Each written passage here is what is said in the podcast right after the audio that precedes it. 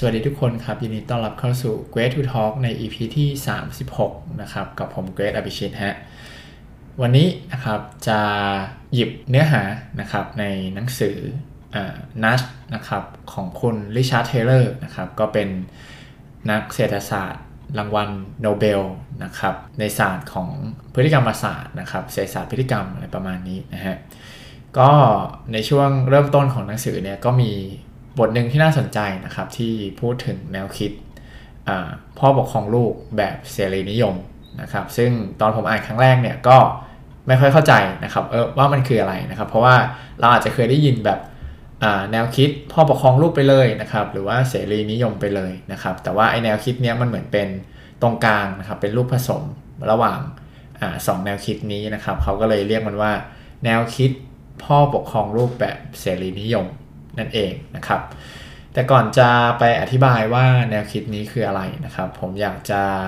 พูดถึงแนวคิดของ 2 แนวคิดก็คือ1เนี่ยพ่อปกครองลูกคืออะไร แล้วก็เสรีนิยมคืออะไรกันก่อนนะครับ ในที่นี้เนี่ยผมเอาคำอธิบายนะครับมาจากวิกิพีเดียนะครับในวิกิพีเดียเนี่ยเขาบอกว่าไอแนวคิดพ่อปกครองลูกเนี่ยมันเป็นลักษณะการปกครองแบบโบราณนะครับที่ผู้ปกครองเนี่ย เสมือนเป็นพ่อนะครับ แล้วก็ประชาชนเนี่ยเสมือนเป็นลูก ซึ่งมันจะใช้เรียกแทนพฤติกรรมของบุคคลองค์กร หรือว่าการปกครองที่จำกัดสิทธิเสรีภาพ แล้วก็ความอิสระของประชาชนนะครับ ก็อันนี้เป็นคำอธิบายในวิกิพีเดียนะครับ ทีนี้ออีกด้านหนึ่งนะครับ อีกแนวคิดหนึ่งก็คือแนวคิดเสรีนิยมนะครับ ในวิกิพีเดียเนี่ยก็ได้อธิบายไว้ว่าเป็นเหมือนแนวคิดเป็นปรัชญาการเมืองหรือมุมมองทางโลกนะครับ ซึ่งตั้งอยู่บนความคิดเสรีภาพและความเสมอภาคนะครับ ทีนี้แล้วแนวคิดพ่อปกครองลูกแบบเสรีนิยมคืออะไรนะครับในหนังสือเล่มนี้เนี่ยเขาอธิบายไว้ว่า ถ้าหากลองทำความเข้าใจให้ดีๆ แล้วเนี่ยคุณจะมองเห็นว่าทั้งสองแนวคิดเนี่ยต่างก็มีข้อดีในตัวเอง แถมพอนำมารวมกันแล้ว พวกมันยิ่งน่าสนใจกว่าเวลาที่อยู่โดดๆเสียอีก ปัญหาคือแนวคิดทั้งสองมักออกมาจากปากของพวกสุดโต่งนะครับ แง่มุมความเป็นเสรีนิยมในแนวคิดของเรา ก็คือไอแนวคิดพ่อปกครองรูปแบบเสรีนิยมเนี่ยนะครับ ที่อยู่ตรงที่การยืนการหนักแน่นนะครับ ทุกคนควรมีเสรีภาพที่จะทำ ในสิ่งที่ตัวเองต้องการ ซึ่งรวมไปถึงการปฏิเสธตัวเลือกที่ไม่พึงปรารถนาด้วย ดังนั้นคำว่าเสรีนิยมในแนวคิดนี้นะครับ จึงหมายถึงการเพิ่มหรือรักษาไว้ซึ่งเสรีภาพในการเลือกนั่นเองนะครับ ผู้สนับสนุนแนวคิด พ่อปกครองลูกแบบเสรีนิยม ปรารถนาที่จะช่วยเหลือผู้คนให้สามารถทำตามความต้องการได้อย่างง่ายดายที่สุดเท่าที่จะเป็นไปได้ ไม่ใช่ไปขัดขวางพวกเขา ส่วนแง่มุมของความเป็น พ่อปกครองลูกในแนวคิดนี้เนี่ยนะครับออยู่ที่การเรียกร้องว่านักออกแบบทางเลือกเนี่ยก็คือคนที่ออกแบบทางเลือกให้กับประชาชนนะครับ หรือว่าผู้ปกครองเนี่ยมีสิทธิเต็มที่นะครับในการพยายามชักจูงพฤติกรรมของผู้คน เพื่อช่วยให้ชีวิตของพวกเขาเนี่ยมีชีวิตที่ยืนยาวขึ้น แข็งแรงขึ้นแล้วก็มีคุณภาพมากขึ้นนะครับ นี่หมายความว่าเราสนับสนุนความพยายามขององค์กรทั้งภาครัฐ เอกชน ที่ปรารถนาจะโน้มน้าวให้ผู้คนตัดสินใจเลือกในสิ่งที่จะทำให้ชีวิตของพวกเขาดีขึ้นนะครับ เราจะอาศัยผลการวิจัยทางสังคมศาสตร์ ซึ่งเป็นที่ยอมรับอย่างแพร่หลายเพื่อแสดงให้เห็นว่า ในหลาย ๆ กรณีนั้น ผู้คนตัดสินใจได้ย่ำแย่เอามาก ๆนะครับ ซึ่งในพีหน้าผมจะพูดถึงนะครับว่าทำไมเออ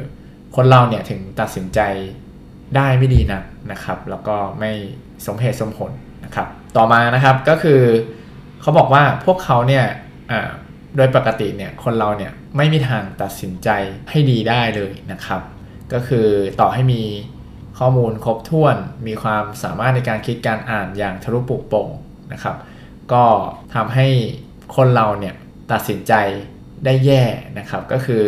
จริง ๆ แล้วเนี่ยผู้คนตัดสินใจได้ไม่ดีนั่นเองนะครับ อันนี้คือสิ่งที่เขาพยายามจะบอกนะครับ ซึ่งก็เลยเป็นที่มาของแนวคิดที่หนังสือเล่มนี้เขาพยายามจะนำเสนอครับว่า เอ้ยงั้นเราเอาข้อดีมารวมกันเลยดีไหมนะครับ ก็คือมาเจอกันตรงกลางนะครับ ฝั่งแนวคิดแบบเสรีนะครับ ก็เอ้ยอยากสนับสนุนให้มีเสรีภาพต่างๆ นานานะครับ ในขณะเดียวกันเนี่ยพ่อปกครองลูกก็อยากจะบังคับ นะครับปกครอง ทีนี้ก็หยิบข้อดีของทั้งสองเนี่ยมาใช้นะครับ เพราะว่าเหตุผลก็คือมนุษย์เนี่ยต่อให้เสรีนะครับ ก็มีงานวิจัยต่างๆ มากมายที่มาบ่งบอกว่าเออมนุษย์อาจจะไม่ได้ตัดสินใจดีขนาดนั้นนะครับเขาก็เลยบอกอีกว่าไอแนวคิดเนี้ยนะครับถือว่าเป็นแนวคิดที่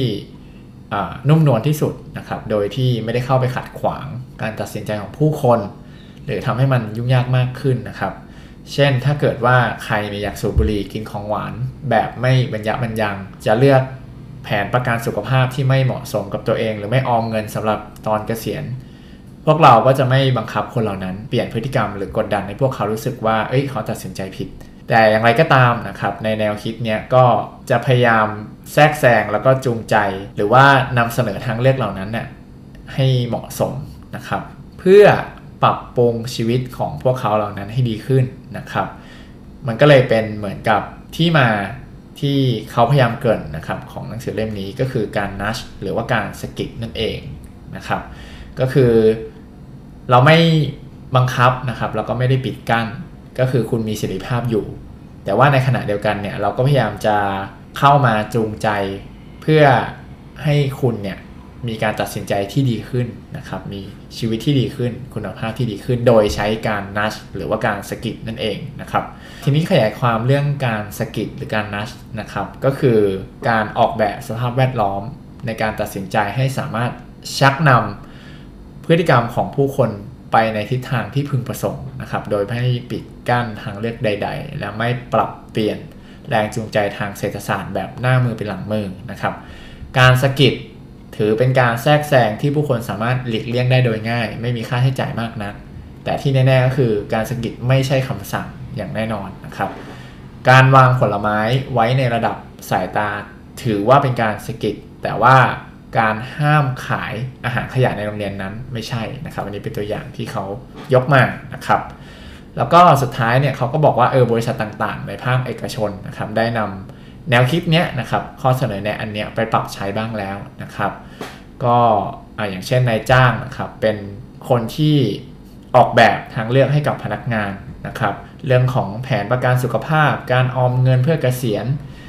นายจ้างเนี่ยก็จะอยู่ในฐานะที่ช่วยสกิดลูกจ้างได้ดีที่สุด ก็คือบริษัทเอกชนเนี่ยก็เอาแนวคิดนี้ไปใช้นะครับ ก็ไปสกิดให้ลูกจ้างเนี่ยเลือกแผนการออมที่ อาจจะเหมาะสมที่สุดสำหรับพวกเขานะครับ ก็ทั้งนี้ทั้งนั้นนะครับเขาก็บอกทิ้งท้ายว่า เออ นอกจากภาคเอกชนเนี่ยภาครัฐเองเนี่ยก็ควรเอาแนวคิดนี้ไปใช้ด้วยเช่นกันนะครับ ก็อันนี้เป็นการอธิบายถึงแนวคิดนะครับ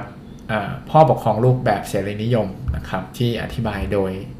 หนังสือเล่มนี้นะครับของคุณริชาร์ดเทเลอร์นะครับหนังสือที่ชื่อว่า Nudge นะครับนั่นเอง โอเคครับก็หวังว่าจะได้เปิดมุมมองนะครับว่าเออจริง ๆ แล้วเนี่ยมันมีแนวคิดที่หยิบข้อดีและข้อเสีย